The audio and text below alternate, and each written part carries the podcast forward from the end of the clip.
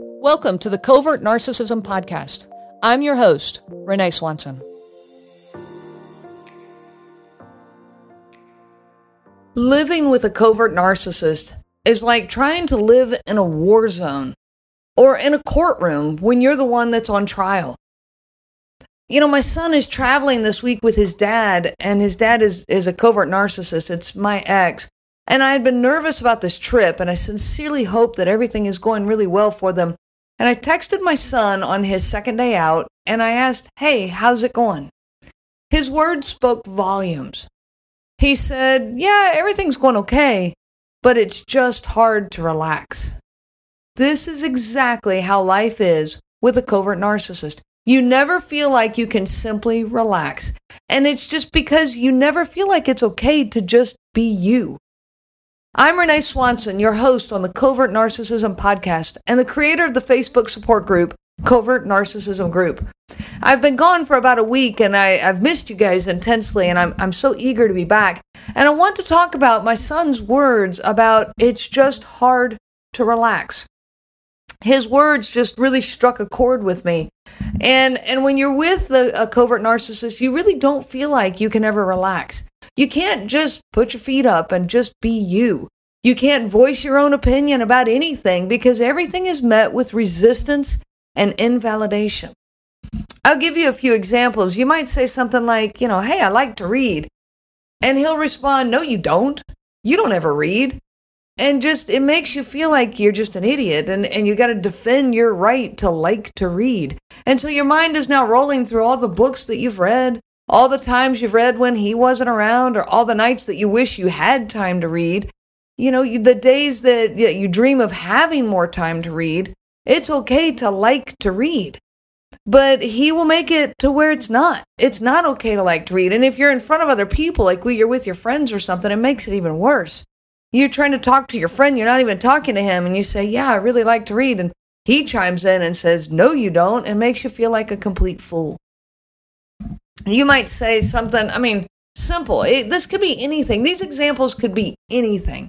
You might say, you know, oh, I would love to have more cabinet space in the kitchen. Well, his response, why? You've already got it all filled up with junk that we don't ever use and we don't even need. Oh, well, now all of a sudden again, your feelings, your desires, your wants, your opinions, they don't matter. Your mind goes through all the things that you have in the cupboards and all the things that, all the times that you've used them. And you might even try to tell him some of this, but he is going to rebuttal everything you say. And it just becomes not worth it. You might say something like, Hey, I'm going to a movie with my friend tonight. And for me, this was always a problem. He hated for me to do anything with my friends. You know, for me to have a girls' evening, I always paid for it. It was just always a problem. And so I almost never went. And then when I would go that one time, maybe once in six months, I would finally go out with a girlfriend and go out and have dinner or go see a movie. He would respond, Well, why do you want to go with them? As though I'm just stupid for wanting to have this friendship. You know, or why do you why don't you want to see that movie with me? You know, I want to see it too. Making me feel guilty. You know, it just over and over all of these feelings. And my mind would go through all the many activities that I do with him, even though he would tell me, Well, you never do anything with me. And it would play through all of these times that I spent time with him. And yet it would also play through all of these very few things that I did with my own friends you know, I didn't realize how much covert narcissistic abuse isolates you from your friends. And this is why because you have to fight for every single minute that you can spend with somebody that is not that abuser. You know, I, I had not gone to a movie with my friend in years. Yet here it was, I was defending myself for one single evening. When you're with a covert narcissist, you are constantly on high alert. You just know that things are going to be a problem. Everything, any opinion you give, any conversation you have, any comment you make, any event, everything is a potential problem. So you feel like you're living in a courtroom. You know, you're always on trial. You're always under attack. You're always needing your defense attorney there. You know, you're always having to defend your thoughts and your opinions. Nothing's ever safe, and you remain in a constant state of hypervigilance. This is like living in a war zone. You know, I've never been to a war zone uh, other than my marriage, But I can imagine that this would be, and I, and I hear from other people, and I know I can't understand because I've never lived it. Just like I believe that nobody can really truly understand covert narcissism unless they've lived it. But it's like you're constantly under attack, like you're living in a war zone. Covert narcissists belittle you for having your own opinions and thoughts. They put you down, they make you feel bad, they confuse you to what reality actually is. You don't like to read when you know that you like to read. You know, maybe yeah, you had, you don't have time for it, but that doesn't mean you don't like to read. You still like to read. And and yet they will try to confuse reality and confuse it within your own mind, and they expect you to accept their reality. Anything outside of this is going to be targeted. So, what does that do to your mind? Your mind is always trying to stay ahead of the conflicts, constantly trying to stay ahead. You build opening arguments in anticipation of a problem that doesn't even exist. And you do this all the time, daily, hourly, by the minute. You see potential problems everywhere because you know that at any second you're going to have to defend yourself. Now, once you're actually in the problem, your mind goes into a survival mode. You feel like you're under examination, and so you try every angle you can to find peace. You might even experience some reactive abuse where you flare out at your at your abuser out of just desperation. And so this is, you know, in the midst of all of this that survival mode that kicks in. And last is after, you know, the conflict is over, although I don't, it's not actually ever over. But once you walk away, you never find resolution. And that's what I mean by it's never over. You can walk away, but your mind is now making multiple closing arguments. Most of these will never be voiced. Most of these will never be said. But your mind is going to going to still be trying to convince you that what you did was okay or what you said was okay. And so you've got all these closing arguments going in your mind. And while you're walking away with the closing arguments of one situation, the whole cycle starts all over again. And your mind is back on watch, trying to anticipate the next problem. You know, many victims of covert narcissistic abuse struggle to recover from all of this damage. How? How do you heal? How do you find peace when your mind has been playing these mind games for so many years?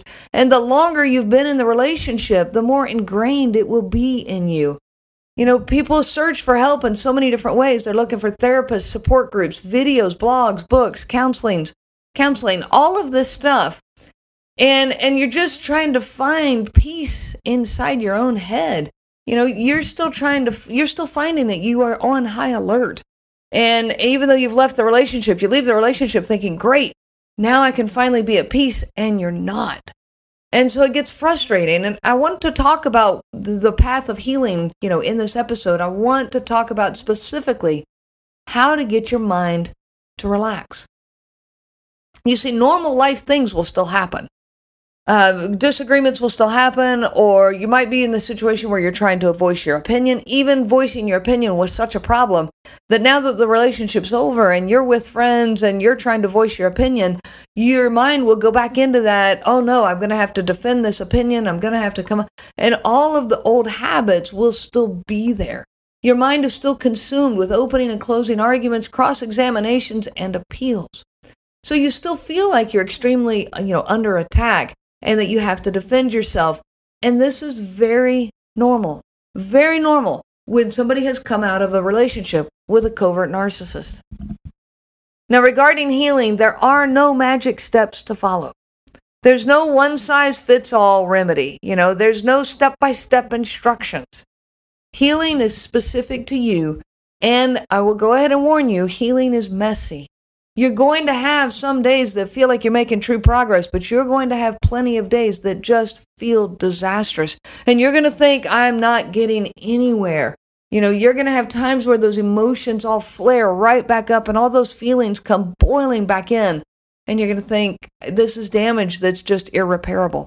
But I'm here to tell you that it's not irreparable. You can heal. I encourage all victims to pursue paths of healing. Find paths that speak to you. It's not going to be one size fits all. It's not. You might find one direction that works really, really well for you. Well, get on that path then and stay with it. And if you start down a path of healing and you find it's not working for you, don't get discouraged.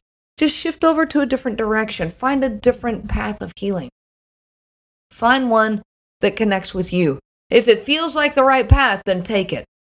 Listen to your heart. Your heart has been pushed down long enough. It has been ignored long enough. You may not continue ignoring it. It is time for you to listen to your own heart. Now, I want to give you some suggestions for healing that specifically deal with letting your mind relax. And, and this is just things that I've tried, things that I've read and experimented with, and things that really just connected with me. Number one is pay attention to your thoughts. Identify that courtroom experience that's going on inside your own head. Identify the opening arguments, the closing arguments, the defensive thoughts, the argumentative thoughts, the worry thoughts, anticipating problems that don't even exist. Identify it.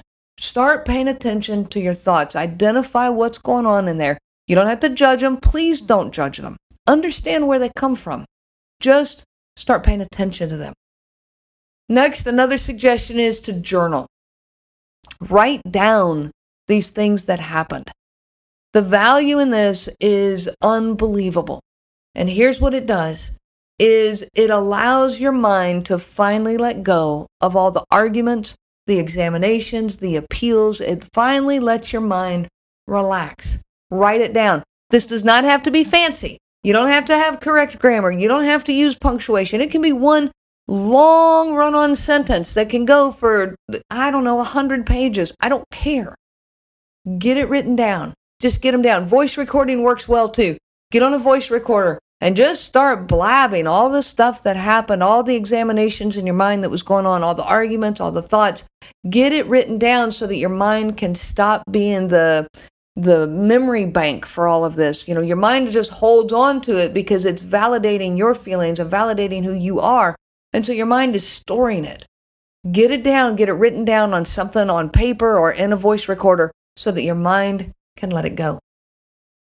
Another suggestion find one or two people in your life with whom you do feel safe and can start voicing your own opinion. And start small. You know, this takes practice. You have not been free to voice your opinion for however long you were in that abusive relationship. And now you want to practice this. I don't suggest you start by diving into religion and politics. Those are just heated topics for any relationship, any friendship. Start small, you know, a, a movie that you like, or a food preference or, you know, something that's going on in the news and you want to voice an opinion about it.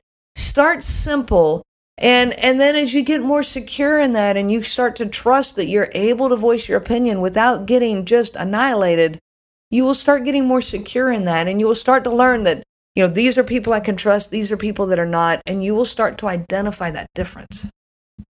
Another crucial step is to find your own identity again. When you are with a covert narcissist, you lose your own identity. Your, your identity becomes pleasing them.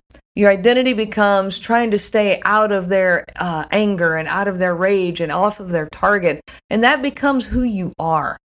Well, that's not who you are. You, you are so much more than that. You have so much to offer to this world. You have so much to offer to yourself and to your own little pocket of this world. And so start finding out who you are again. How do you want to spend your time? What sort of things do you like to do? What hobbies? Who do you want to spend the time with? You know, these are important things for you to start uh, exploring and start recognizing. And it's it's so important that you don't jump right into another relationship. Because if you do that, if you leave an abusive relationship before you spend time identifying who you are, and you dive right into another relationship, your identity will become all about that other relationship. Whether that is a toxic person or not will not matter because your identity will become completely absorbed in that person. You must take time to find you. Now, another important step is you need to accept that you will still have feelings that don't make sense. When you've come out of a relationship that's an abusive relationship, your feelings are all over the board you know you're you're even going to still have feelings for your abuser you might be holding on to some positive memories that you had and all of a sudden you're having mem- uh, feelings for that person that's okay accept that this will happen and that these feelings don't make sense but that's okay you're still going to have feelings of being beaten down you're going to have feelings that you don't matter you're going to have feelings that you need to defend and protect yourself You're going to have feelings of being unworthy. You know, all of these are going to be feelings that you're going to have. And and you need to accept that. Identify that these feelings are there just like you're trying to identify the thoughts going on in your head. Identify your feelings as well and and accept them. And accept that these are new feelings from a new you. These feelings are going to remind you of all the old feelings that you had. And you'll think that maybe you still are that same person you were before, or maybe you're still in the same place as you were before because these feelings are going to identify with that um, victim uh, place where you were in that relationship. But it's not the same you. Even if the only step you have taken is to get out of that relationship, this is a new you. These are new feelings from a new you. You've started to create that new you by, by leaving the relationship. Baby steps count. Your growth and your forward progress, they matter, even if they're tiny steps. So recognize these feelings, but recognize them that they are they are new feelings. They are feelings that you are seeing from a new perspective because this is a new you. Another step that I strongly encourage you to take is to make a forgiveness list. Now, I'm not talking about forgiving your abuser. That's a tough issue, and it's one that we'll deal with later at another time. I'm talking about forgiving yourself. You need to make a list of all the things that you need to forgive yourself for. Maybe it's for choosing that relationship. How about for spending so many years in it? For giving him so much power over you, your thoughts, your feelings. For losing your own identity, your desires. For not standing up for yourself more successfully. And for not being good enough in his eyes. And and for that one, not only were you not good enough in his eyes, that became you were not good enough in your own eyes. And you need to forgive yourself for that. You were not, you were manipulated, you were lied to, you were abused.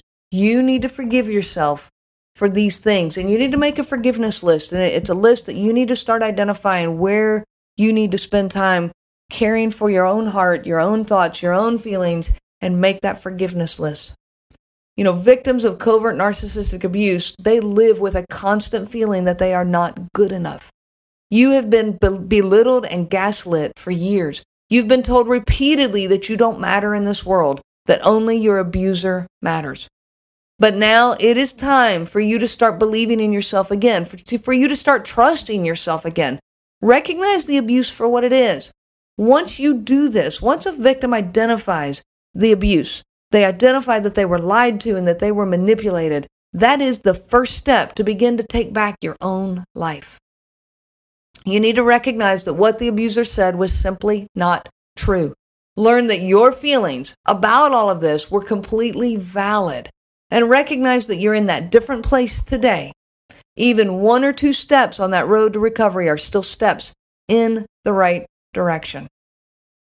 I want to add one piece to this is you may never get closure. And you're going to have to accept this. This is a tough one because we so badly desire closure. You know, the ending of a relationship with a covert narcissist can leave you desperately craving closure. We want to hear them own up to their own words and behaviors. One time, can they just say, I'm so sorry, I didn't mean to hurt you this way? But you will never hear that. We want it so badly but it will never happen with a covert narcissist. It will never happen in a way that you truly find closure. And I encourage you to listen to my episode that's called No Reconciliation Ever with a Covert Narcissist because I talk about this there. Instead of searching for closure, turn towards indifference towards this difficult person in your life. Indifference is a wonderful part of the healing journey. You no longer give value to their criticisms, to their manipulations, to their invalidations. You're no longer reacting.